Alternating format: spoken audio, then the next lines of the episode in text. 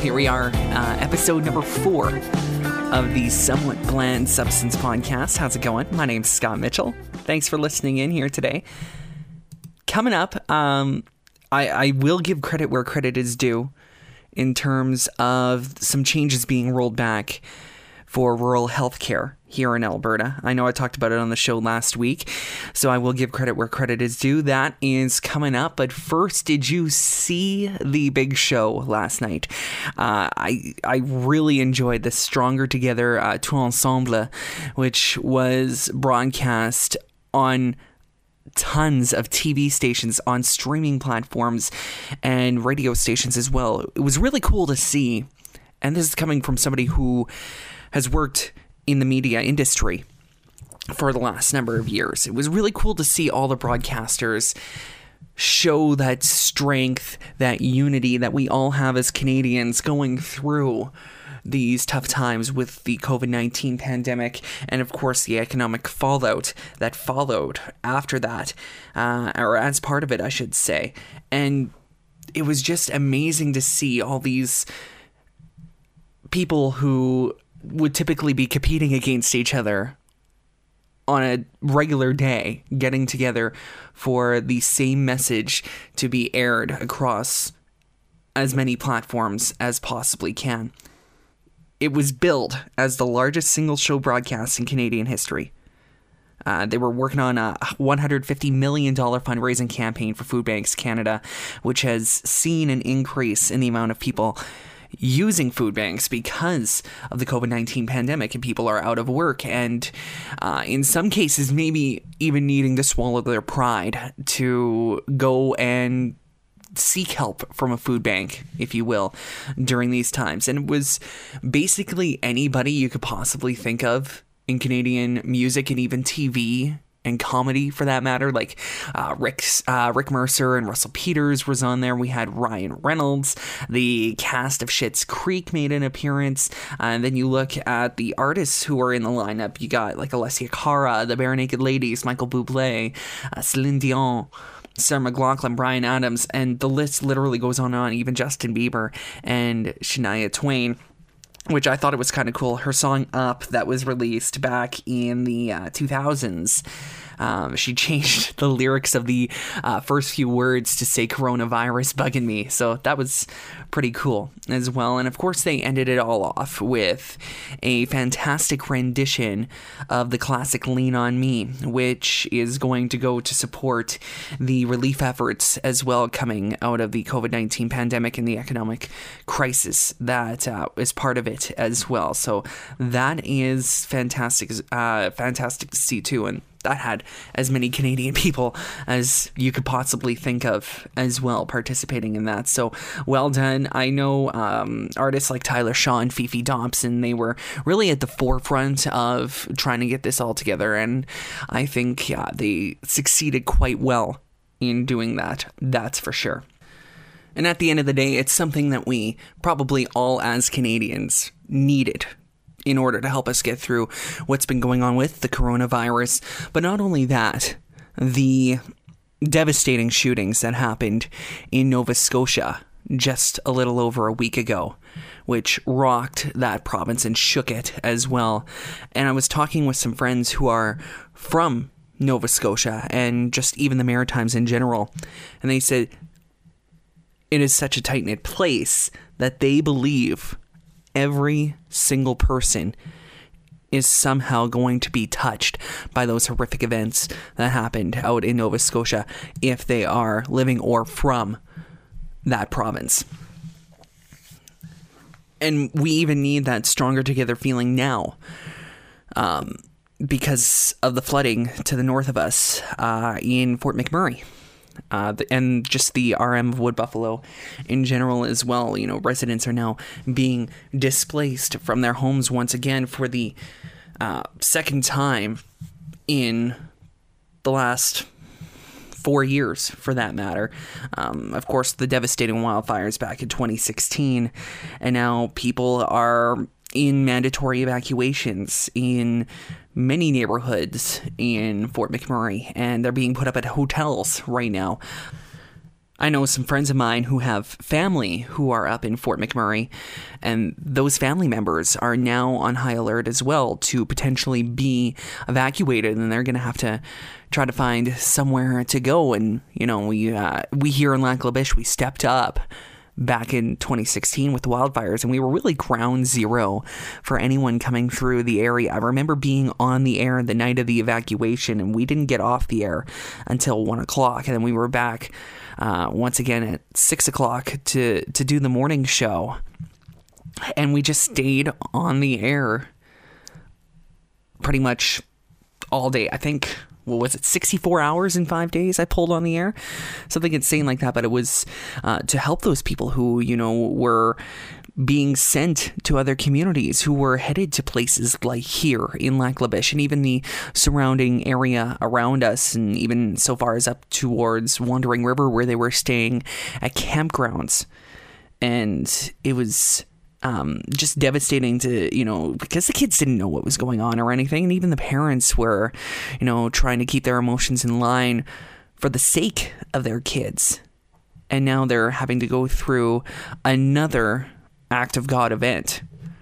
So uh, our hearts are with Fort McMurray once again as evacuees are um, making their way through the uh, drive-through reception center that's been set up, and um, you know they're on alert to potentially leave at a moment's notice, and with just whatever bags they can get out of the house with, if you will.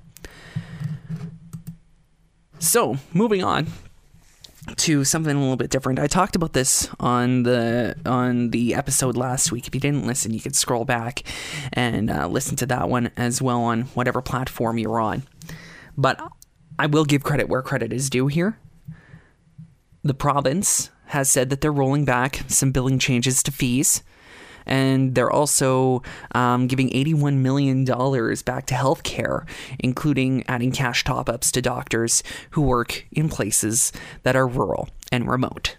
You know, places like Lac La Biche and Stettler, and what were some of the other communities? I believe like Rimbey and Sundre as well. Um, and the list goes on and on as to you know, doctors saying they were potentially going to leave these communities just because of the um, impact that the changes that the UCP were going to implement were to have on their practice. And I said last week that, you know, there's a lot of doctors in these rural areas that have multiple skill sets, if not all, because you can't send them to a specialist like you can in, say, Calgary or Edmonton or even places like Red Deer for that matter. Um, and that they were worth every penny. And I'm glad to see that these changes are being made. Uh, hopefully, hopefully it's not too late. I hope this can, you know, curb some of the damage that had been caused in the past little while because of uh, these changes that were going to be made. And even so, here in Lac La Biche, where 10 out of the 11 doctors had resigned from their hospital privileges, and I just really hope that um, we could continue with the same level of healthcare we've had for the last little while because if uh, if it still continues to go through where these doctors are still going to give up their hospital privileges, well, then we're still going to be in dire straits, and it's not going to be easy to replace them, that's for sure. But I totally get it. They were looking after their own patients in their own practices. I know it sucked overall for emergency services and obstetrics and just people staying in the hospital in general, but the end of the day, they're looking after their own business, if you were to look at it that way. And it's great to see that, you know, $57 million uh, is coming to rural service top ups. That's fantastic. And um, Health Minister Tyler Shandro said that rural doctors are going to be allowed to once again claim overhead for hospital work, and uh, urban doctors going to be allowed to do the same pending a review on whether that's necessary in the big centers. And um, so, just fantastic uh, that that actually went through. Well, it remains to be seen whether it's going to be enough and whether it's uh, that, the damage has been curbed uh, now that they have decided to basically go back on what the initial changes were going to be. All right, uh, a little bit of a new breakaway segment we're going to do here.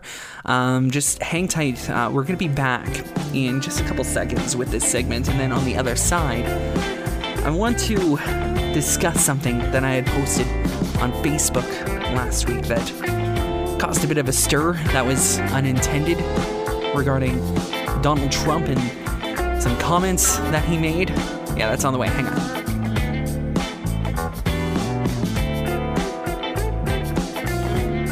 It's kind of a breakaway segment we're going to do here called Still Number One. I'm joined with my good friend Tim Gavin of the aptly named Tim Gavin Show. So, my idea for this was to go back in time, look at some of the charts from previous years, look at all the number ones, and just kind of talk and see if some songs are still bangers, if they have stood the test of time. Because looking at the charts in the past, sometimes I don't even know or haven't even heard the number one song of that particular time period. And even think like just on that note as well, you look at even the last five, ten years and some of the number one songs that top the charts within that last 10 years, uh, they're not getting any airplay on radio or anything anymore for that matter. Yeah. And sometimes it's just because, well, people get tired of hearing it. Sometimes other songs are just much much better and of course sometimes even have artists getting canceled well yeah exactly. Uh, we're looking at you despacito with the songs that are that get tiring. Oh yeah. You know as far as as far as like songs of the summer go it still wasn't the worst one. I, I still kind of enjoy it when it comes on occasionally.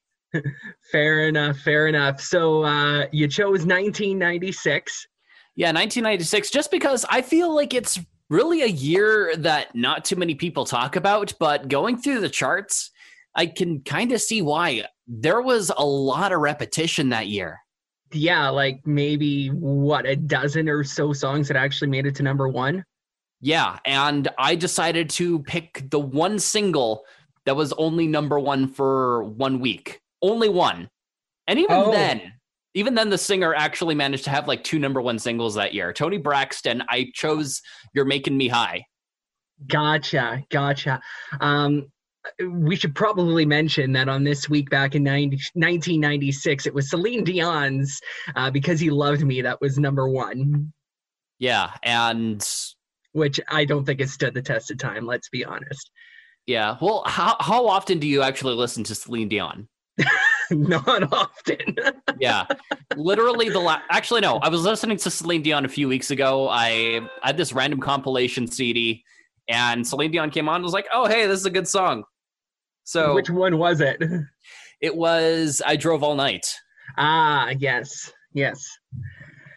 Um so yeah, Toni Braxton, you're making me high. Yeah, I could see that uh that song. That's another one that I don't think has stood the test of time per se, but it's still good.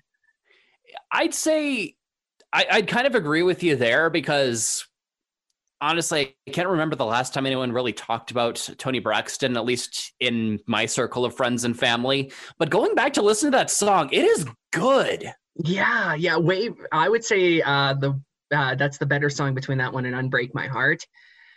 Um, but I mean, Unbreak My Heart, it's it's one that's almost a little bit more timeless. I kind of feel like Toni Braxton was trying to pull a Mariah Carey on that one, though. in which case, in, in that sense, because when I first heard that song, I thought it was Mariah Carey. that's that's totally fair. Um, I I uh, I went through the list of songs released in uh, 1996, and I did come up with a list of five that I personally enjoy every time they come on. Yeah. Okay. So, uh, what what songs do you think have? So, have they stood the test of time, or are they just songs you enjoy? I I think some of them have. You could be the judge on that one, but I think a lot of them have. Um, I'm gonna start off with Mark Morrison's "Return of the Mack." Oh yeah, that is my jam. Like a great summer song right there. Yeah, but still sounds very 90s. Yeah. Oh, 100 percent. Um, the Gin Blossoms follow you down. I don't think I've heard that one before. No, no. Okay, obviously you know uh, you've heard Gin Blossom songs before, right? Oh, totally. But I just I haven't heard that Gin Blossom song. Oh, it, it's good. You got to take a listen to it. Um, 1996, despite the fact that it wasn't necessarily a big year overall in terms of turnover on the charts, it was a big year for Canadian artists. You know, Oh, yeah. mentioned Celine Dion. Uh, Alanis Morissette had a breakout year in 1996 as well. Yeah, I was And- looking at the charts for my week. She was on there twice. I, I don't doubt that. Like, I think most of her singles that are still getting played today on the radio were released back in 1996. Yep. Jagged Little Um, Pill soundtrack to 96. Eh, Pretty much, but I'm going to go with Bryan Adams. The only thing that looks good on me is you. Bryan, I see. I was even looking through the charts. I, I completely forgot that he was on there. but yeah, that is um, another one of those songs that it, I don't know. It just kind of gives you the, the the good vibes, if you will, when you're listening to it. Well, you can't go wrong with Bryan Adams. Like, no, not at all. Not at all. yeah, Um, the Wallflowers one headlight. yeah. That one It- it's kind of a shame that they only time. had that one song, though. Like, I, I feel like they deserved a little better. Yeah, yeah, but you know, it's still a great song no matter what. Oh, absolutely. And, okay, so and oh, finally, I have one more. mhm. and uh, probably one of my favorite bands of all time, also Canadiana, the Tragically Hip, Ahead by a Century. best song by the hip by far. Uh, that might be debatable, but it's top five for sure. It's one of my favorites, though. Like, Absolutely. I, but I do agree. Like, there are a whole bunch of other hip songs that could be considered the best. Uh, and it's all going to be based on uh, your own preference, I guess. hmm So, what do you got on uh, uh, anything else on your list over there? Yeah, so I actually scoured the charts for that particular week, looked at the Billboard charts, and there were a few songs that I did recognize, some that I actually liked more than Toni Braxton. So coming in at number two, uh, of course, Tupac with California Love. Okay. Also um, on that single, the, the B side. Actually, no, it was a double A side. And Tupac did a song with K-Ci and JoJo, How You Want It. Oh, right. I forgot about that one. Yeah. Needless to say, California Love, definitely the better of the two songs. Yes. Also, Eric Clapton at number seven. I, I totally forgot that Eric Clapton was still a thing in 1996. Which song? Change the world. Oh, yes. Yeah. Yeah. I So I, I, kind of think that Eric Clapton, he was just kind of filling that void. White guy with an acoustic guitar that, of course, John Mayer would go on to change to uh, do exactly 10 years later with Waiting on the World to Change. Right. Yeah. And then 10 years after that, we had Ed Sheeran. So just wait, 2026, we are either going to get uh, a comeback from a dad rock icon or just another random guy with an acoustic guitar who's going to be just tearing up the charts completely You said dad rock icon, and I immediately thought of like ZZ Top rolling out onto the stage in wheelchairs. Oh no, they're just they're going to stand around forever. They're they're like the they're like Queen Elizabeth. They're going to be eternal. That yeah, they might, they may very well be immortal. Yeah. So coming up later on in the charts, uh, another song that's it, it's kind of this one's kind of a guilty pleasure for me. Quad City DJs, "Come on, Ride It." You remember that one? oh, uh, yes, yes. Their other great song besides the iconic Space Jam theme. Right. Yeah. Yeah. Yeah. Totally. I'll. That's Yeah. that's a great song. And you were talking about Canadian artists earlier. So, of course, um, Alanis Morissette had um, You Learn and You Ought to Know, both at number six. Yeah. Kind of feel like those two should have been swapped because, like, You Ought to Know and then You Learn. Ah. Uh-huh. But here's a singer that I am surprised you completely overlooked. Number 17, Jann Arden with Insensitive. it's it's not the greatest Jann Arden song. It's it's good, don't get me wrong, but it's not the greatest Jann Arden song. Yeah. Still, I, I was I was pleasantly surprised to see Jann Arden on there. I always thought, see, I, I I've always liked Jann Arden, but I never really knew just how popular she was until just recently. Yeah, and um, nowadays she's just sounding off on Twitter all the time. It's great. oh, it is. She's fantastic. Yeah. Also, uh, big year for the Macarena. Like the week after Toni Braxton was number one on the charts, the Macarena would go into number one. And this week the Macarena was actually come on the charts twice. The remix, which went to number one, was at number four, and then the original was all the way down at number eighty-eight. I knew at some point the Macarena was going to come up in this conversation. Well, yeah, like you can't really talk '90s music without talking about the Macarena at least once. And Do you like the Macarena? Yes, um, it was a staple in like the elementary school years. Oh yeah. Yeah, like just um, every single elementary school dance had to include the Macarena as part of it. I kind of feel like it was the Despacito of the 90s. Not just because it's Spanish, but because it was everywhere and you could not escape it. Fantastic comparison. Also, two very surprising entries on the charts. Uh, number 21. Uh, are you familiar with Robert Miles? Not off the top of my head. Okay, well, there he had this one single called "Children," and it was like the biggest trance song of the night. So, like, this is like one of those songs that kind of brought trance music into not really the mainstream, but kind of got it in some people's heads.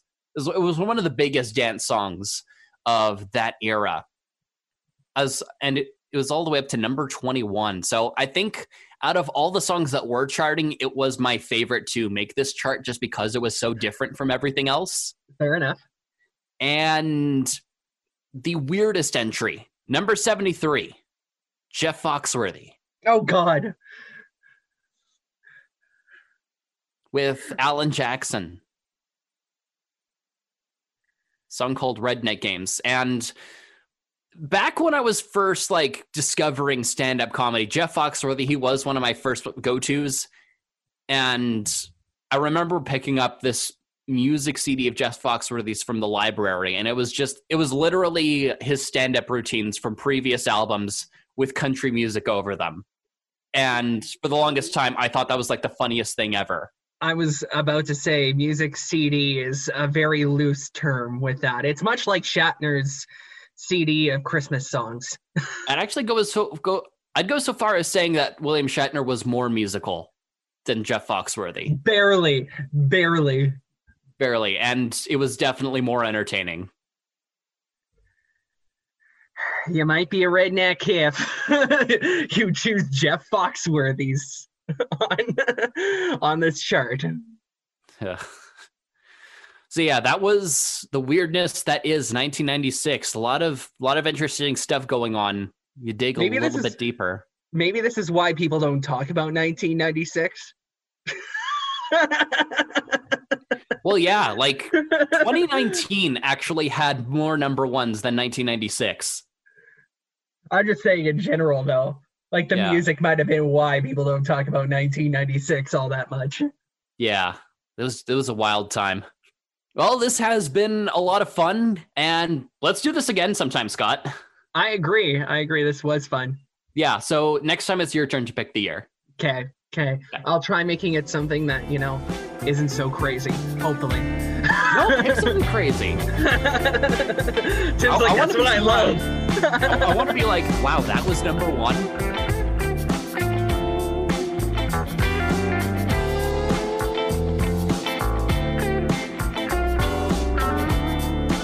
All right, welcome back to Somewhat Bland Substance Podcast. Coming up in a few minutes, gonna just have a conversation about pets and what's been going on with COVID, and especially because you've been home a little bit more often. So, just gonna have a quick chat about that coming up. But first, wanted to chat about this headline um, that caused a little bit of a fuss when I posted it on Facebook. Not gonna lie, that happens from time to time. But I merely posted it because the jokes write themselves with it.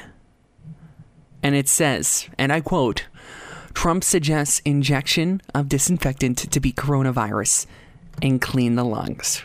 Now, people, of course, were quick to come to Trump's defense on this one, saying, oh, no, no, that's not what he meant. But okay, It's like a jumbled up word salad that he went into. Yes, he was talking about.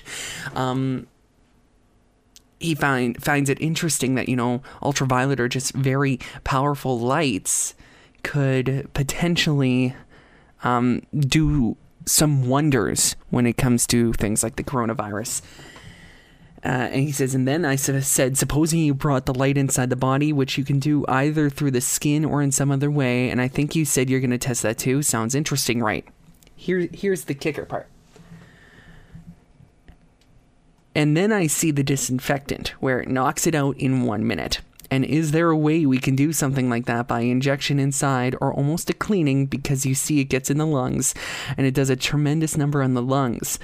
So it'd be interesting to check that so that you're going to have to use medical doctors with. But it sounds interesting to me. First of all, that's jumbled up.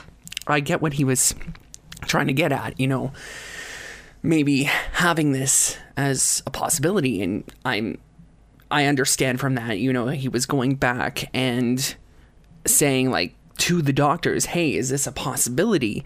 And using their medical advice, which is obviously don't inject disinfectant, but nonetheless, I posted this as a joke, and it caused a stir on Facebook.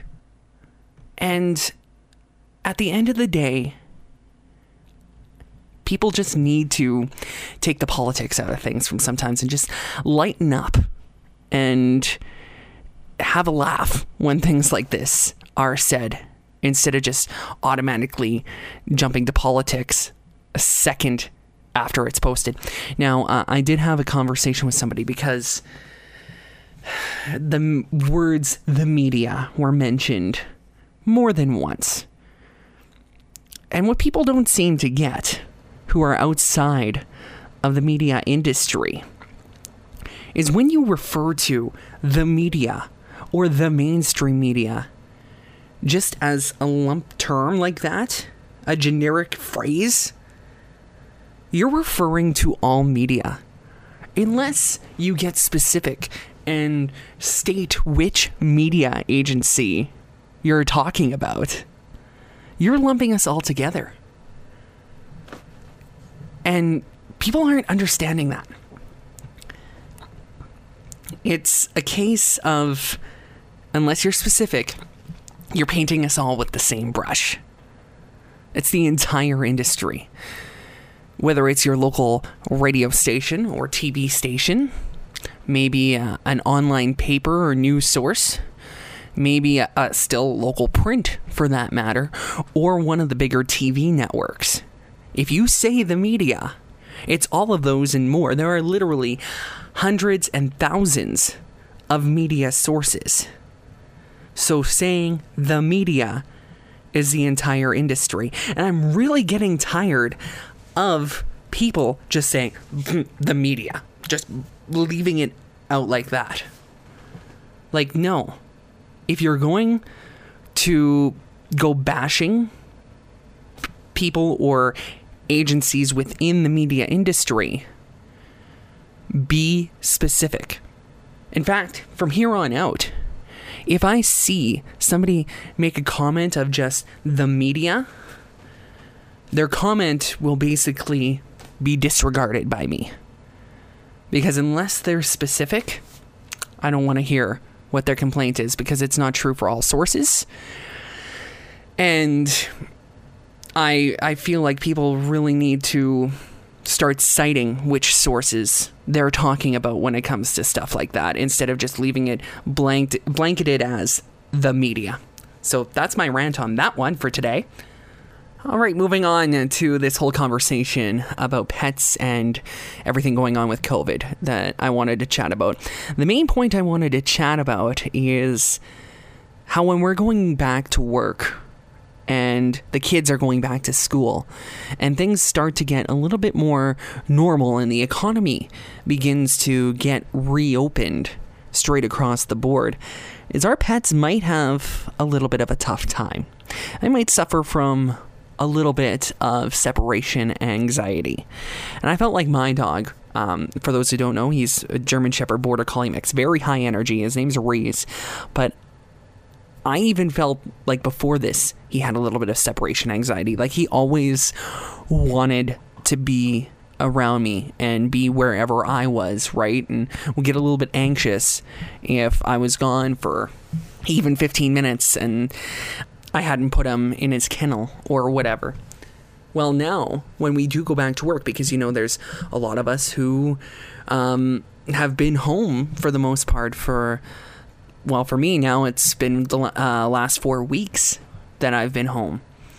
Um, when we do go back, they're going to have a little bit of a tough time. So I don't know what you're doing to, you know, try to keep them busy um, while you're trying to do whatever it is, and for that matter, working from home.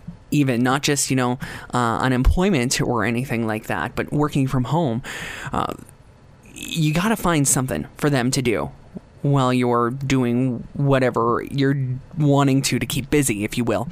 Um, personally, for me, I'm trying to do a little bit more things in my spare room where I do have my home studio set up while he lays out on the floor or on the couch in the living room. In fact, he I, I, was doing a little bit of stuff in here today, and he wanted to come and sneak in and lay beside me, and I'm like, no, no, no, like just go back and lay down, because to a certain extent, they almost need to be separated from you a little bit, not right beside you all the time like they have been. So you almost need to find something to do separately. And if that's sleeping for them, then it's sleeping from that for them or chewing on a toy or something like that, right? While you do something to keep yourself busy during these tough times. And I hope that you uh, do find that little bit of separation so that it eases the burden, I guess, when things start to get back to a little bit of normalcy. I wasn't going to say completely normal because we all know there will be a new normal once we do get back to some sort of normalcy. I, they've been using the phrase new normal for what we're going through right now, but this is still not normal. there will be, this is a temporary new normal, I guess. There will be a permanent new normal when we start to come out of this pandemic and the economic crisis that followed. Uh, one last thing before I wrap up the podcast here for today. I wanted to talk about something. I shared this on Facebook as well uh, over the course of the weekend. This one uh, actually got some good response, and I've seen this before when I was sitting on the board for the local Chamber of Commerce and I'll just read it out to you. It's in an image, and you can find it on my Scott Mitchell Facebook page. Um, it says, Pick three, spend 50, save your local economy. So, three. What three independently owned businesses would you miss if they disappeared? Stop in, say hello. Pick up something that brings a smile. Your purchases are what keeps those businesses around. And there are a lot of businesses as well on that note that are doing things like curbside pickup, or you can online order and then call in when you get there, and they'll do the same idea with curbside pickup. They'll put it outside the door when you get there for that matter. 50. If half the employed, employed population, and I'd even go as far to say, even if you're getting CERB and you're able to spend a little bit of money, spend $50 each month in locally owned independent businesses it would generate more than $42.6 billion in revenue. Imagine the positive impact if three quarters of the employed population did that. 68 for every $100 spent in locally owned independent stores, $68 returns to the community through taxes, payroll, and other expenditures. If you spend that in a national chain, it's only 43 bucks. Spend it online, nothing comes home. Then it says one. The number of people it start takes to start the trend. You. Right now, our local businesses, and not just in Lac local businesses everywhere, need us now more than ever before. They're there for you when you need your kids' sports teams sponsored or a community event needs some burgers or some dollars to go spend some money uh, on making the event happen. Or their kids dance club needs to uh, be sponsored as well to help out get helped out if you will. They're there for you when you need them. Now is the time they need us, so let's be there for them. And when the economy starts seeing a sense of normalcy again, remember this pick three, spend 50, save your local economy mindset as well. Instead of going out of town or shopping online and then complaining when another business is forced to close up shop because you're spending your money elsewhere. Local matters, our local stores and businesses matter, our local economy matters. And if you do these things, especially now, our communities uh, can come out stronger and better than ever before once things start going back to a little bit of normal. That is it for episode number four of the Somewhat Bland Substance podcast. Thanks for listening in. You can find my Facebook page and shoot us a like over there. It's Scott Mitchell. You can also follow me on basically any social media you can think of. It's at Scott Mitchell FM if you want to go find it. Uh, Twitter, Instagram, TikTok, Snapchat, whatever it is. I'm sure you'll find me there and give us a follow as well. And you can, of course, subscribe to the podcast. We are on Podbean, iTunes, and Google Play as well. Thanks for listening in, and we'll talk to you soon. Stay safe, stay healthy.